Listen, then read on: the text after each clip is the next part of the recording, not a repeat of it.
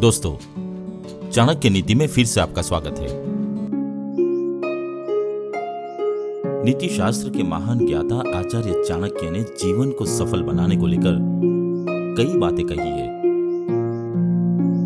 चाणक्य नीति के दूसरे अध्याय के आठवें श्लोक में चाणक्य ऐसे तीन चीज़ों के बारे में बताते हैं, जो मनुष्य के जीवन में कष्ट लेकर आती है। आज के इस एपिसोड में हम उस बात पे चर्चा करेंगे। दोस्तों, मैं हूँ किरण और आप सुन रहे हैं नीति सूत्र। दोस्तों, इस श्लोक में चाणक्य कहते हैं कि मूर्खता इंसान के लिए अपने आप में एक बड़ा कष्ट है। मूर्ख व्यक्ति को सही और गलत का पता ही नहीं होता। और इस वजह से वो अपने ही कर्मों के कारण परेशानी में पड़ता है। उसे हमेशा कष्ट उठाना पड़ता है।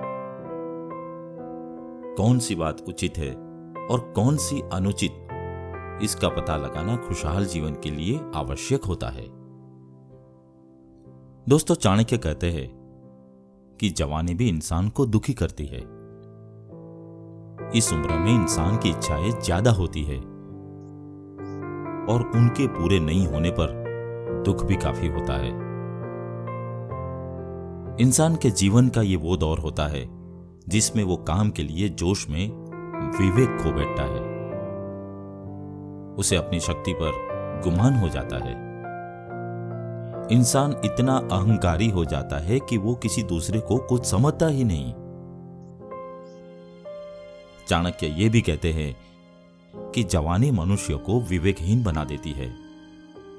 और इस कारण उसे कई प्रकार के कष्टों का सामना भी करना पड़ता है। दोस्तों, चाणक्य मूर्खता और जवानी से भी ज़्यादा कष्टदायी दूसरे के घर में रहने को बताते हैं। चाणक्य के मुताबिक, दूसरे के घर में रहते समय इंसान को उसकी कृपा पर आश्रित रहना पड़ता है। इस अवस्था में मनुष्य अपनी स्वतंत्रता खो देता है। इसीलिए कहा गया है, पराधीन सपने हो, सुख नाही। दोस्तों, इस एपिसोड में बस इतना ही।